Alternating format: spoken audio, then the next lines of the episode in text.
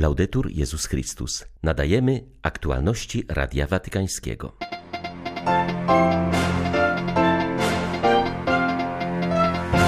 Dyplomacja musi służyć sprawie pokoju, powiedział Franciszek na audiencji dla nowych ambasadorów.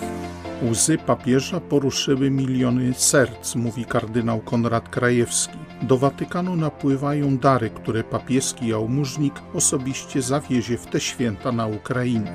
Katolicy i prawosławni w Serbii dążą do pogłębienia wzajemnego braterstwa, mówi katolicki metropolita Belgradu. Podkreśla, że z nowym patriarchą od lat łączą go więzy przyjaźni. 15 grudnia witają Państwa ksiądz Krzysztof Ołdakowski i ksiądz Tomasz Matyka. Zapraszamy na serwis informacyjny. Ojciec Święty przyjął na audiencji ośmiu nowych ambasadorów, którzy rozpoczynają swą misję przy stolicy apostolskiej. Nawiązując do trudnej sytuacji międzynarodowej, naznaczonej wieloma konfliktami i kryzysem zdrowotnym, Franciszek wskazał na zadania, jakie stoją dziś przed dyplomacją w służbie pokoju oraz budowania bardziej sprawiedliwego i braterskiego świata. Rozpoczynacie swoją nową misję dyplomatyczną w czasie zwiększonej wrażliwości politycznej na coraz częstsze przypadki łamania prawa międzynarodowego i tego, co ja od dawna nazywam trzecią wojną światową w kawałkach. Jeśli pokój ma mieć szansę, jeśli ubodzy mają mieć perspektywę lepszej przyszłości, zwłaszcza w tych częściach świata, gdzie przedłużające się konflikty grożą przyzwyczajeniem się do nich w świadomości społecznej, wszyscy jesteśmy wezwani do wykazania większej czujności i odpowiedzenia na wezwanie do bycia budowniczymi pokoju w naszych czasach. Niech żywotność oraz talenty, które każdy z Was ma, będą do dyspozycji wszystkich i przynoszą owoc. Zachęcał dziś Ojciec Święty młodzież należącą do włoskiej akcji katolickiej. Papież skierował do nich słowa oparte o wezwanie Jezusa. Idźcie więc i czyńcie uczniów ze wszystkich narodów. Jak zauważył Ojciec Święty, chodzi tutaj o posłanie do ewangelizacji, które dokonuje się w pełnej wolności osobistej i z szacunkiem dla wolności drugiego, w przeciwieństwie do postawy prozelityzmu. Chrystus zaprasza nas do otwarcia na spotykane osoby. Papież wskazał, iż nasze oczy zostały stworzone do patrzenia w oczy innych, a nie w dół, w mieszczące się w naszych rękach ekrany. Franciszek podkreślił też, że wezwanie Jezusa jest w liczbie mnogiej. Mamy iść głosić we wspólnocie. Zgodnie z ustaleniami różnych międzynarodowych organizacji 18 milionów mieszkańców Ukrainy, czyli 40% populacji, potrzebuje obecnie pilnej pomocy humanitarnej, wskazał arcybiskup Światosław Szewczuk. Przypomniał, że ostrzały ludności cywilnej przez rosyjskiego agresora wciąż trwają, a walki na froncie są niezmiennie bardzo zacięte. Wszyscy razem usiłujemy ogrzać zmarzniętych, nakarmić głodnych, przyjąć do domu szukających lepszego miejsca na przezimowanie, podkreślił hierarcha.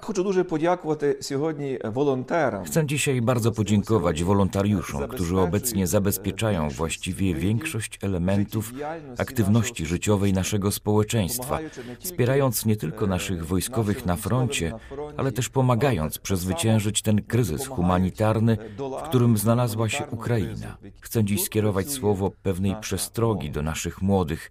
Niestety we współczesnym świecie istnieje dużo metod polowania na młodzież, aby ją zniewolić. Uważam, że to bardzo ważne, abyś młody człowieku zrozumiał, że jesteś bezcenny i nie pozwolił uczynić z siebie przedmiotu handlu. Proszę was, nie dopuśćcie, by ktoś was kupił, by was skuszono, by was wpędzono w niewolę za pomocą współczesnej kolonizacji ideologicznej. Przyjmijcie tę wolność, którą daje wam dziś Chrystus. Wolność od zła, wolność ku dobru. Różne rodzaje czynnej miłości, nasza aktywność wolontariacka, czy nawet służba ojczyźnie w siłach zbrojnych Ukrainy dają nam wszystkim odczuć, że ofiarujemy siebie dla wyższych wartości, że czynimy dobro. Prawdziwa wolność to umieć kochać. Boże, pomóż nam wszystkim zrozumieć, iż dla bronienia wolności naszej ojczyzny, naszej Ukrainy, sami musimy być ludźmi wolnymi wilnymi ludźmi. Kardynał Konrad Krajewski w rozmowie z Radiem Watykańskim przypomniał o modlitwie papieża w dniu 8 grudnia na Placu Hiszpańskim przed figurą Matki Bożej Niepokalanej.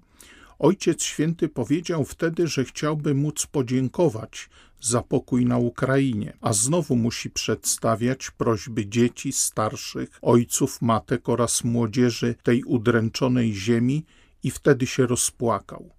Nie wstydził się łez, zauważył jałmużnik papieski. Prefekt dykasterii do spraw posługi miłosierdzia zaznaczył, że te łzy wzbudziły wielką hojność w wielu ludziach, którzy postanowili pospieszyć z pomocą ciężko udręczonej ludności Ukrainy.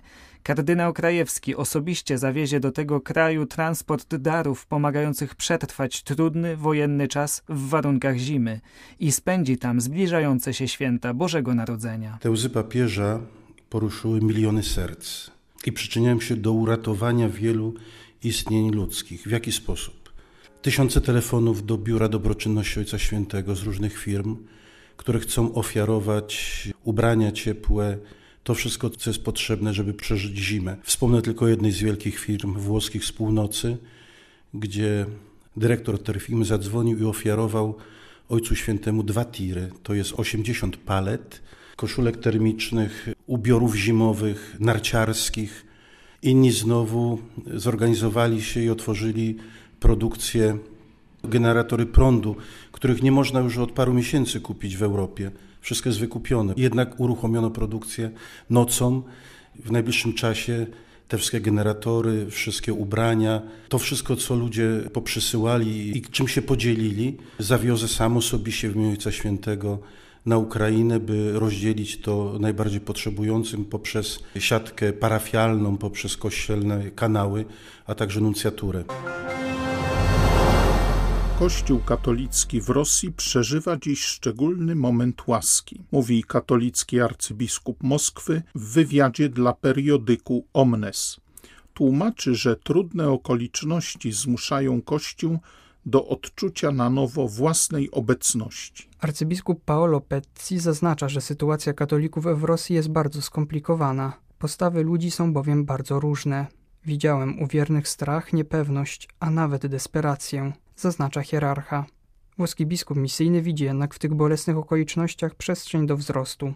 Największą szansą jest dla nas bycie sobą, przeżywanie swojej tożsamości w pokoju i wolności, mówi hierarcha. Przypomina, że natura Kościoła jest misyjna, istnieje, aby nieść Chrystusa tym, których spotyka. Kościół katolicki w Rosji od zawsze jest małą trzutką, spotyka się z różnym przyjęciem. Jest i otwartość oraz chęć wspólnej oceny tego, co się dzieje, i serdeczność, pozbawiona jednak zaangażowania, a także obojętność i dystans. Relacje z Kościołem prawosławnym obecnie uległy oziębieniu. Niemniej pozostają pewne przestrzenie dialogu na poziomie akademickim lub lokalnym. Arcybiskup Pezzi dodaje, że w ostatnich miesiącach episkopat dwukrotnie wydał oświadczenia. Podkreślono w nich, że tylko przebaczenie i dialog mogą być warunkami sprawiedliwego pokoju. Francuscy biskupi ponownie przyjadą do Watykanu, choć ich wizyta ad limina odbyła się zaledwie rok temu. Tym razem celem konsultacji jest poprawa współpracy w przypadku nadużyć. Ta nadzwyczajna wizyta to efekt niedawnych skandali, które dotyczyły samych członków episkopatu i wykazały pewne niedociągnięcia również po stronie stolicy apostolskiej. Pierwszy przypadek dotyczył biskupa Michela Santiera, który został ukarany przez stolicę apostolską za nadużycia względem młodych mężczyzn lecz kara nie została podana do publicznej wiadomości. Druga sprawa dotyczyła natomiast kardynała Jean-Pierre'a Ricarda, który w latach 80. dopuścił się nadużyć względem 14-letniej dziewczyny. Były arcybiskup Bordeaux przyznał się w końcu do zarzucanych mu czynów, jednakże cała sprawa została ujawniona z kilkumiesięcznym opóźnieniem. Wszystko to wywołało kolejny wstrząs wśród francuskich katolików, którzy mieli prawo sądzić, że Kościół w ich kraju wszedł już na drogę oczyszczenia. W tym tygodniu przedstawiciele episkopatu rozmawiali o tym z papieżem i szefami watykańskich dykasterii. Jak powiedział Radiu Watykańskiemu arcybiskup Éric de Moulin-Beaufort, była to okazja do szczerej wymiany zdań – Stolica Apostolska ma zaufanie do dynamiki naszego Kościoła, mówi przewodniczący episkopatu Francji.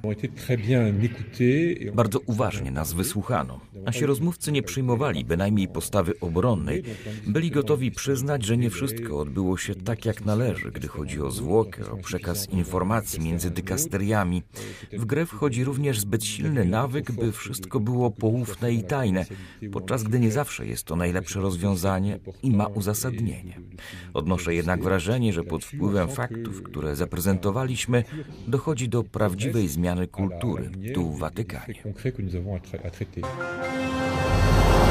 Pojawiły się dowody na niewinność ojca Stana Słamiego, jezuity, który zmarł w indyjskim areszcie półtora roku temu. Amerykańska firma detektywistyczna ujawniła, że jego komputer był przedmiotem działalności hakerskiej. Przestępcy umieścili tam fałszywe dokumenty, które stały się podstawą do oskarżenia zakonnika o działalność rewolucyjną. Ojciec Stan przez wiele lat bronił praw pariasów, którzy są obecnie ofiarą wysiedleń. Został aresztowany w 2020 roku. Zarzucono mu współpracę z maoistami.